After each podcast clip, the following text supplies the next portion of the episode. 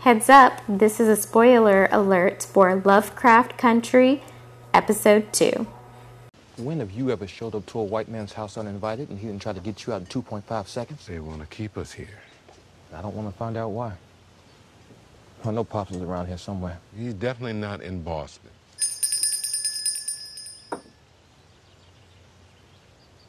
What? I need salt. You know, white folks don't be seasoning their food. What's wrong with you? First you parading around here like you on a... Oh, thank you. How can you even eat after what happened last night?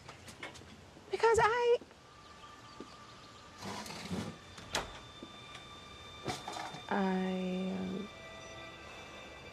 don't remember what happened.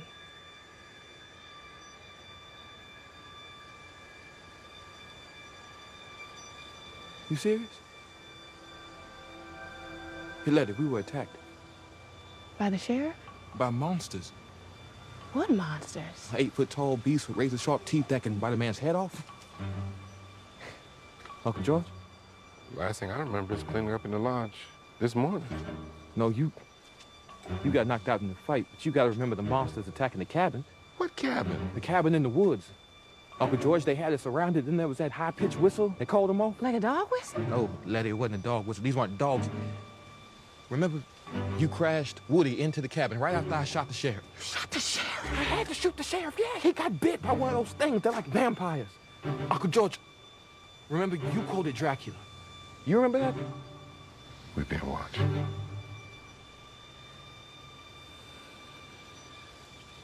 Sit down.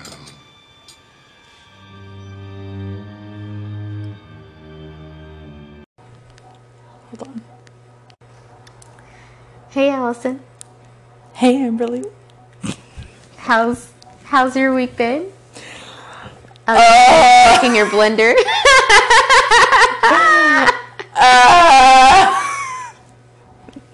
That's how my week's been. I mean, it's been okay, you know. I'm just taking this stuff day by day. Mm-hmm. How about you? Yeah, it's been good. Been getting back in the swing of things. School's starting back, so doing a business and substituting. That's fun. Yeah. It's exhausting. Yep. So, welcome to Lovecraft's Nightmare. Mm-hmm. Very, I feel like it's poetic justice, you know, because Lovecraft was a freaking racist. Yeah. And we got a Mexican and a black person talking about his show. Yeah. Episode 1 was a doozy. I'm still going through all of the content because we literally spent 3 hours being like, what? What happened? And that was what? And what? And then this time, we were trying to work out and watch a 19-month-old while watching the episode. So it took us a couple go-arounds to figure out what happened. But I think that speaks to how good this episode is, too. Like, we were constantly like, oh, wait, what? We were constantly rewinding and watching it again. Yeah. So what would you... Well, let's recap. Yeah, so we'll recap first. So, at the end of episode 1, they arrived at this house, and it was a major cliffhanger of, obviously, a white man opens the door and says, "Welcome home. We've been expecting you." And we're just like, oh, okay, like, what happened there? And so this house is, like, magical, mm-hmm. I guess. Everybody has a room that's perfectly suited to the things that they love. Like, George has a library with a bunch of books, and Letty has, like, an unlimited closet where all of the dresses fit her amazingly. And it just really starts out very happy, and, wow, they've kind of, you know, escaped all of the strange terrible things from the first episode, and you kind of think, oh, okay, this might be okay. And then Tick's like, this is Tick is skeptical. Tick seems like, to be the only person. This is a white person that invited us to their home that hasn't kicked us out yet.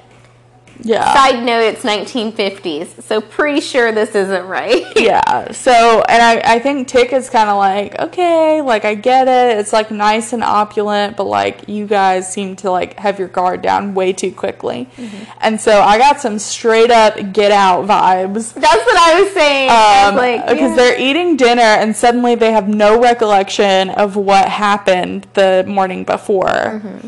Or the night before. Yeah. And Tick's like, what are you guys talking about? Like, clearly, you know, we got chased by monsters. And they're like, they think Tick's crazy. Yeah, they thought he was going through shell shock. And he's, like, trying to investigate what's actually going on. And they're like, you're crazy. Let's just enjoy this moment. Yeah, so you finally see the girl from the first episode that had saved them with the car flip. Come back in, and she is the daughter of Fitz from Scandal. Yeah. Hold on, I got their actual names, character names. So Samuel. It's Samuel Braithwaite, or however you say it. Braithwaite. And then the girl's name is Christina Braithwaite. Yeah. So you'll say Christina, but we'll call Samuel Fitz. Yeah, because he's Fitz. He's Fitz. He's a Samuel. Very old Fitz, but he's Fitz. Well, Fitz was old in Scandal. Well, I know, but, like, he's, like, gray in this one. Blonde. Really? It's, like, that silverish blonde. Like, yeah, okay. Have that hair color. Yeah. So, he's not, like, old man, but, like, he definitely looks much older than he was in Scandal. And has glasses. Mm-hmm. And so, then there's, like, some hallucinations, which that's where we were like, wait, what? And we went back and watched that part, like, 2 or 3 times. But, so... So Tick told, what's her name? Christina. Yeah. That, you know, I know that there's, like, some spell going on that they lost their memories. And she's like, you're right. I'll help you. And... Yeah. Not all white people are out to get you. Yeah. So kind of like as a show of faith, she decides to take the spell off to kind of like... maybe a peace offering. It's like those people that don't believe that black issues exist, because they'll be like, not all white people are racist. I'm like, that's part of the problem. So it just speaks to me. Yeah. But you can definitely tell she has her own motives. Yeah. Like, she gives my own motives vibe. Yeah, I mean, obviously she assisted in luring him there as a way to help her father, but there's definitely some diversion in what her, like, primary purpose is. Hidden motivations. Yeah. For sure.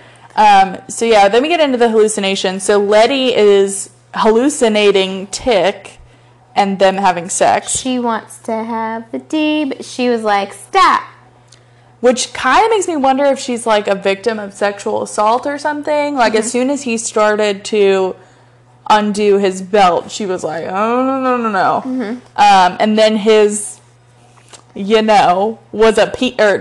His penis was a serpent. His penis was a serpent. It wasn't brown, it was green. Which tells you, like, again. It's a nightmare. Yeah, there's some weirdness. So I feel like all of them were going through their nightmares. Yeah. Which at first when you're watching it, it's weird because, like, everybody's having, like, different type of hallucinations. And then... Yeah. Like, and again, I wasn't watching full on, so I was like, wait, why is Tick in, you know, in this room he's doing this, and in this room, which one's the real Tick? I was really messed up until I saw the serpent penis. Yeah. That's how when I figured out, okay, like, Tick is not Tick. Yeah. Like, yeah. And so then Tick's hallucination is that he's getting attacked by this Korean woman. So who was apparently the Martian in the first episode, which I was like, wait, what? Yeah, that's what we said. We're like, we thought she was black. Like, they did some real good undertones for that paint, let me tell you. Because we thought it was just a knockoff of Nicki Minaj. And he kills her in his nightmare. Yeah. And then George is with Tick's mom, Dora, and you find out that there was something going on there. Yep. But he found out that she wasn't real as soon as she's like, well, because she was dead too, so like, yeah. So it was easier for, well, I guess the Korean, was the Korean woman already dead? Like, had he killed her before? Probably in the war, because it looked like a little bit of shell, or PTSD, as we call it now. Mm. But, yeah, so. But so you find out that George is basically Tick's dad. Like, they have, like, a whole talk about it, and apparently they had agreed that Tick's actual dad was his dad. And they just, like, weren't going to talk about it. But you find out that George... Family secret. ...was the dad.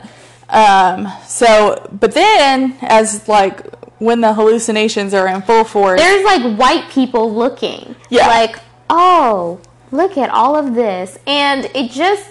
It calls back to, of, like, for me, when Hollywood tells black stories, it's always through the lens of how a white person can understand it. Mm-hmm. Which I feel like is coddling them and is a factor of why they can't understand why black people are so angry right now.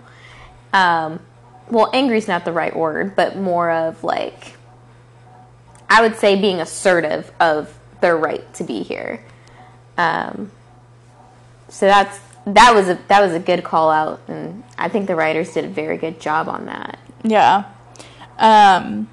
So then there's, like, this whole scene about finding out that Tick is the descendant of Titus, who built the house that they're in, and that they've created this order, It's a cult. Son of the Alpha something. Son of Adam, I think. It's something with Adam. Yeah, so they all are somewhat descendants from Titus, or, like, loosely related to him, I guess. But they find out that Tick is the only one that's a direct descendant of Titus because of a slave that escaped. Hannah. Hannah, that escaped when it was burned down way back in the day when they tried to perform the spell.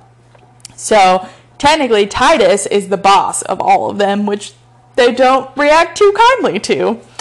And so it takes a bit. Tick is, like, trying to assert his dominance and tell them to get out, and none of them are listening.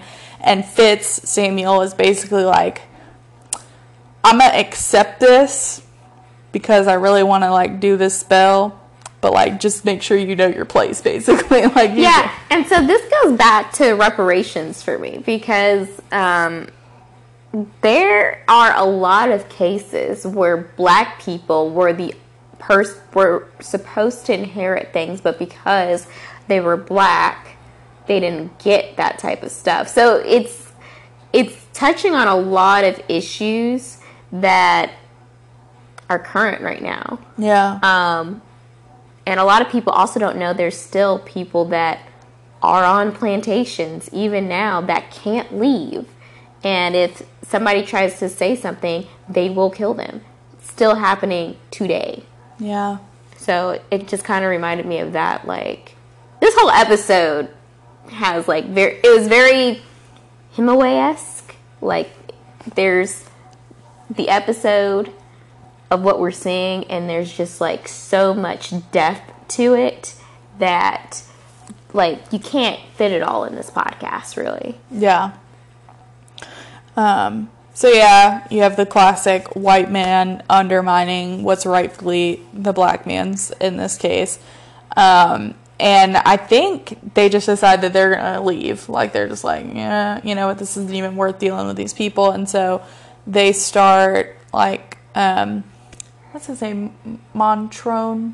It was Montrose or something like that. Montrose, George, Letty, and Tick all get in a car and start leaving, only to be cut off by Samuel and Christina, and Samuel shoots George and Letty.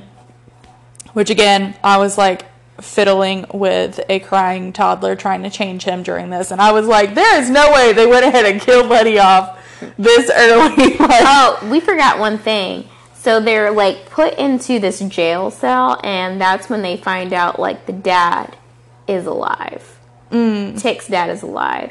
And then they kind of, like, take the escape route that he created and found Tick's dad. And Tick's dad is like, why are you here? I haven't And they were like, well, we got a letter that you were here, and so we came. He's like, I haven't spoken to you guys for 5 years. Why the hell would you come for a letter? And so Letty's the one that's like, let's get out of here. Like, let's get the fuck out. And so that's when they come to the bridge trying to go somewhere, and then there's like a barrier that makes their car crash, and everybody's kind of passed out, and that's when Fitz finds them. Yeah. And that gave me Cabin in the Woods vibes. Have you ever seen Cabin in the Woods? I think I've seen it once. It's basically I've seen a new one. It's basically like a simulated horror movie. So people take bets on like who's going to die. Yeah. Oh yeah, that one. And the tropes, like they always kill the black man first, basically. Yeah.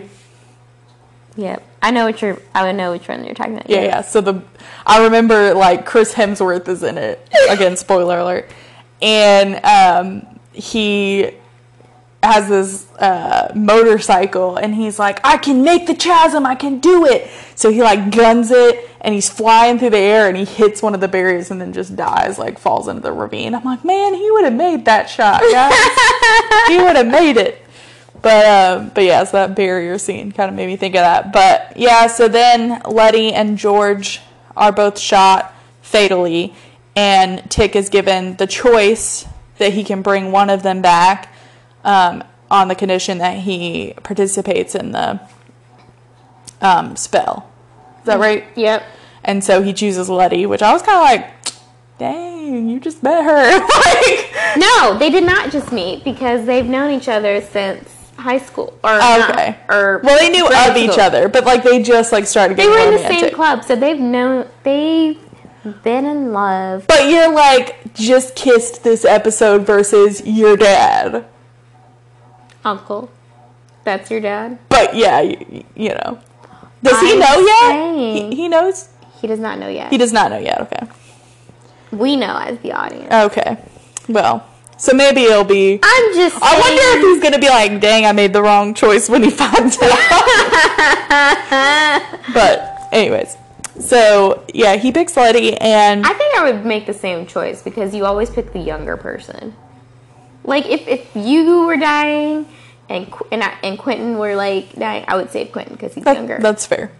I would want you to save Quentin. See, I actually got in an argument with Chris about that, like, when I was pregnant, because it was a high-risk pregnancy, and a lot of, like, men will be like, we can have another child, but I can't make another you, and I'm like...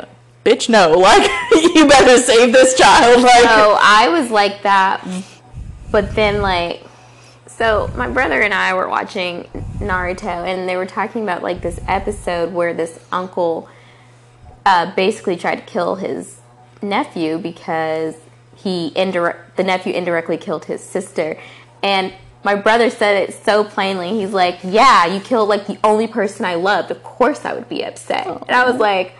Okay, so maybe I need to revamp this thought process of, like, save my child first before me. Yeah. So, in making those decisions, you have to think about not only yourself, but, like, how other people are going to take you being gone. Yeah. So, I'm not siding with Chris on that, because I feel like that's, like, a couple's choice, but... I know for me, like, I would still choose my child, but I would have, like, things in place to make sure my family doesn't feel lonely. Yeah. Yeah, I would agree with that. I mean, I just always wanted it to be, like, I don't know. I guess obviously Chris was, like, ideal situation is I keep both of you. But I was like, if I'm basically either mostly gone or going to be a vegetable, like... Make sure you save the kid. Oh, you know? I have, like, do not save me if I am not 70% functional. And I really do mean that. I agree. Yeah. Like, I actually asked Shannon, my best friend, to be my, like, secondary advanced directive person, because I'm really worried that Chris, like, won't follow through with it. See, I need to have someone like that, because I know Arvin and Miles will try to keep me. Mm-hmm. Like, yeah. I know those two of me so much, and I know they will try to keep me. Yeah, because, I mean, when you flatline, there's, like, a 4-minute window where, like, if you don't come back, your brain's gone, you know? And I just don't want to... I don't want to be hooked up to a machine the rest of my life. Mm-hmm. And also, I don't want to be where I'm not me, you know? Like, yeah. I don't know. I'm sorry. So. Anime is great, but I'm not, like, going to sit and watch TV all day. Yeah. That's not me. I have to be productive. I'm a 3 on the anagram. Yeah. And particularly if, you know, I assume my mental health stuff. Hold on. Pause. Huh? And I would have already had, like, mental health, you know, issues beforehand, so I assume they would probably be worse after. And one of my, like, biggest coping strategies is staying productive and busy so that I don't ruminate, because I have OCD. So if I was, like, condemned to a bed for the rest of my life, I can just imagine the spiraling, so. So anyways. How did we get up on that tangent? How did we get up on that tangent? Who even knows? We go way off. I told Amberly we were going to have, like, a whole separate YouTube video of, like, tangents that we went off on during the first one. Because this is, like, a very, like, thought-provoking show. Like, I feel like you think about kind of how you would respond to, like, moral and ethical dilemmas and, you know, systemic racism and, I don't know, just what you would do in all the situations that I found really interesting. But, yeah, so then we get into the ceremony. So they've made Tick agree to participate in the ceremony because they believe that his blood is what will lead to opening the Garden of Eden. And it's basically a bunch of white people being like, woohoo, I can go here and it'll be perfect. We're going to use the blood of a black person. And hoping, in doing so, there's not going to be black people where they're going. Yep. But, you know, revenge is served on a gold platter because everyone turned to stone.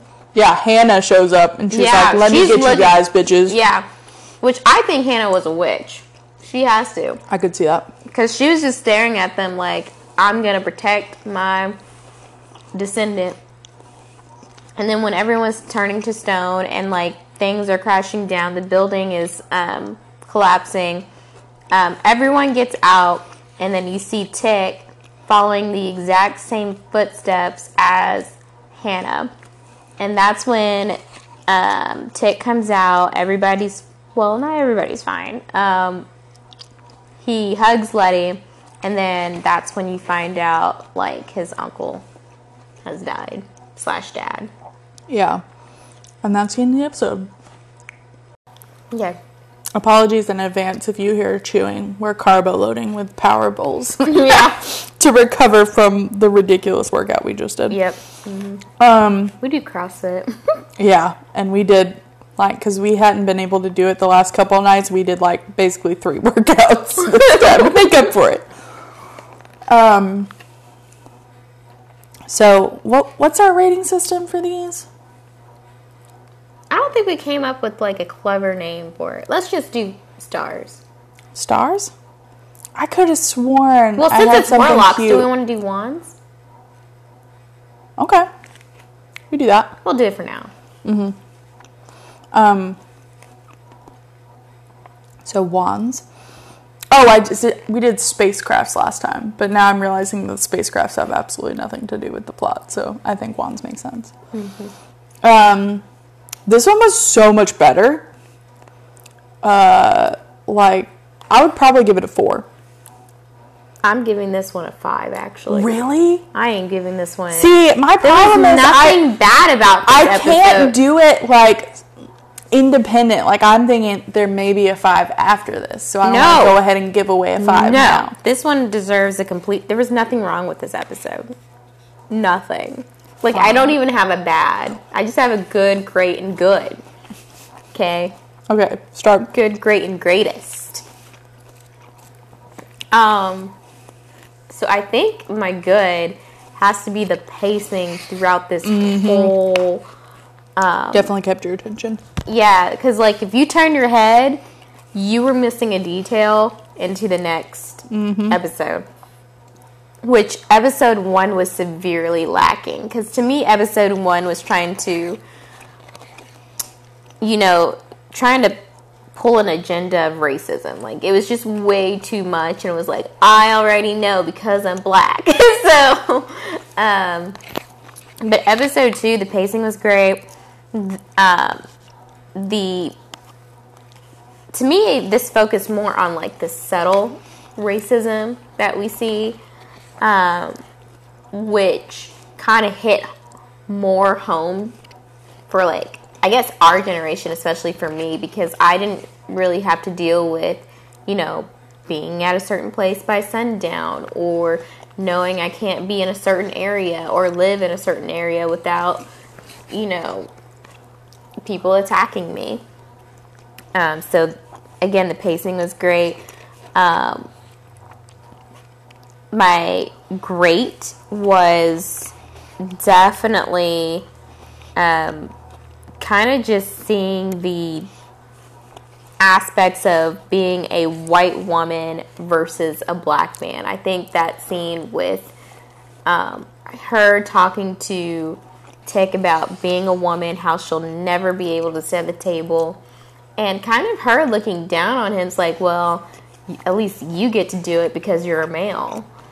And no matter what your color is. And I just felt like that was kind of a backhanded compliment. But again, it shows, like, the disparity in America right now of, like, you know, that's always been white, who has it worse, white women or black men. And then my greatest is the whole hallucination scene and the white people watching. I just, that has so much depth to it that's why I just have to give this a 5. I just would like to know what the writers were thinking.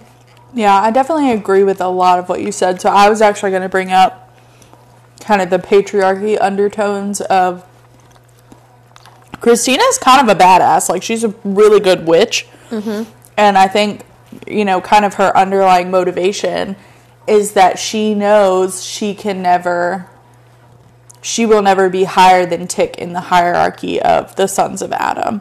So she's kind of, like, riding his coattails a little bit, like, and there is, like, a lot of resentment there. Like, how can this black man who's a muggle, like, who doesn't have any magic, have more authority than me?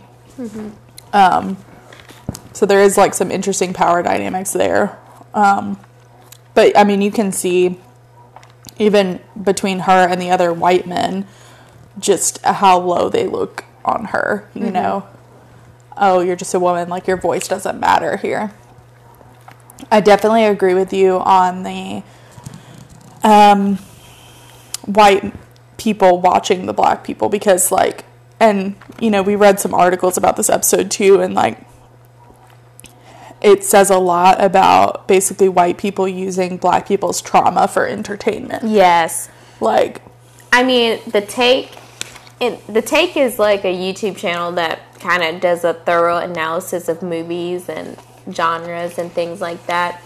But The Take did a very good one about the strong black woman and the model minority. Highly recommend that, but...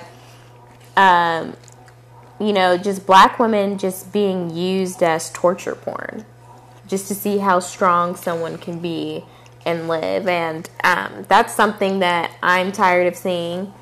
And I kind of voiced that in our last episode of, you know, sometimes I just want a Cinderella story. Yeah. And then probably my great would be... the song choices, particularly the Whitey on the Moon, like, and it's not even a song, it's almost like a poem recitation during the spell scene. And again, I kind of was informed about this from external readings, but they were talking about kind of how unnecessary a lot of things that white people do are. Like, it was like, you've got people starving, you've got oppressed black people, you've got racial inequality and police brutality. Well, obviously police brutality is like more of a current thing, but back when they were trying to put people on the moon, it's like, cool, you put somebody on the moon, and like, for what purpose? Like, was that really a great use of your resources given everything that's going on at home right now? And so I thought that that was really interesting. So, kind of. Back to the Whitey on the Moon. I was listening to HBO's official podcast for Lovecraft Country, which I have issues with because I don't like writers spending a whole hour defending Your work should be good enough that like people come to their own conclusions or are able to figure out what your intention was. Like, have a fight. Like, I can understand doing what the Doubles D's did or what Outlander does, like have like a 5-minute thing after the show, which I think this desperately needs. But to have a whole hour of you defending your work, that I just think that's a bad move on my part, because I don't like how writers tell me how to think. Mm-hmm. You should show and tell. But are the writers black? The writers are black. Okay. It's very diverse. There's multiple writers. It's not just black people. It's not just white people. There's just multiple writers, and there's women and men. Well, I would have been really pissed off if it was like white people being like, and this is how we chose to tell these black people's stories. Yeah. But they were saying, like, a lot of the choices are not music. They're going to be, like, audios or, you know, like, powerful speeches that kind of form the moment instead of music. And I'm like, that's perfect, because that's really what we need, because we know all of this music, but we really don't know words spoken that were so powerful during the civil rights movement. Mm-hmm. Like that, the Whitey on the Moon was perfect for this case, because it's the perfect example. We're going to use this black guy who probably has great potential for magic, instead of bettering him and possibly ourselves, we're just going to try to escape. Mm-hmm. To some Garden of Eden and try to be immortal, which serves no purpose. Well, we can pretend that all of this doesn't exist. Mm-hmm. White fragility at its finest. So yeah, overall, pretty phenomenal episode, and I'm really excited to do episode 3. Mm-hmm. Mm-hmm. Well, guys. Well, do you have any theories of what's going to happen? I think we're definitely going to see more about kind of Tick's potential. Mm-hmm. Like, even though he's a muggle, they keep... Now, are you coming up with the word muggle because of Harry Potter, or did they say muggle? It was in that article that I saw, but yeah, I think that's just kind of the colloquial term for non-magic people. Okay. That we have appropriated from the Harry Potter universe. I was like, where are you getting this from? He does not have magic. People call him muggle. I don't mind. I was just wondering. I'm like, did I miss something? No, I don't think they said that. But he is not, like, magic like the other people. But his body has potential for magic, or he has, like, magical energy inside him or something. Well, there's yellow stuff, so I'm pretty sure that was magic. So I'm interested. So it seems like he can't willingly yield magic, but there is magic inside of him. So I'm interested to see how that develops. Kind of reminds me of Emma in Once Upon a Time. Like, she had magic potential, but it took, like, learning how to wield it.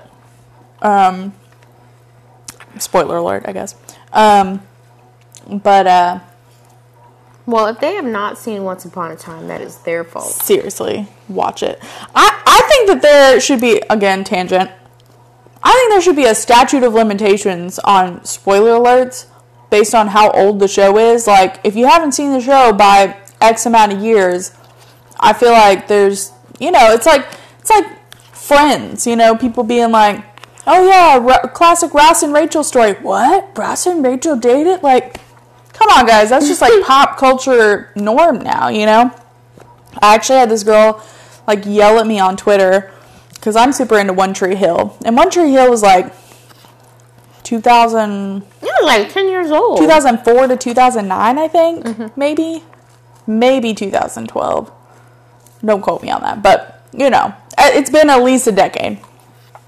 And in the third season, a major character dies.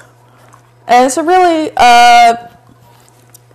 emotional scene. And so I was like on One Tree Hill Twitter basically, and I retweeted a picture of that character, and it was like, the moment we'll never get over. And this girl responded, she's like, ah, thanks. I wasn't even into that season yet. Wish you would have spoiler alerted it. Gosh. And I'm just like, this was 2006. Twitter is a mess. That's why I hate Twitter. Yeah, Twitter is like kind of the dark underbelly of the world, honestly. But yeah, so I guess my biggest theory is, I think we're going to see much more about Tick. That's about it for me.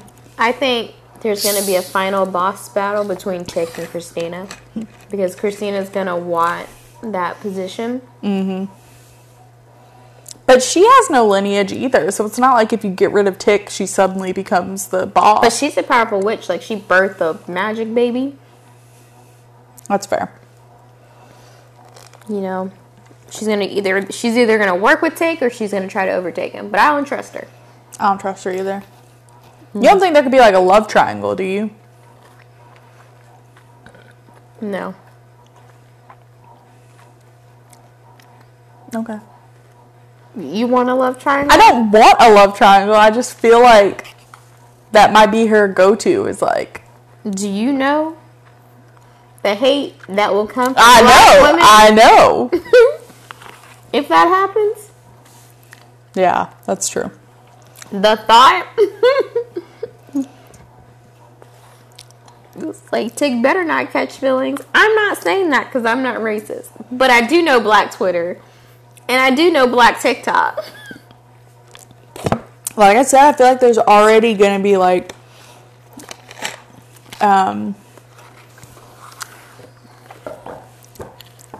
catching flack for casting a light-skinned woman.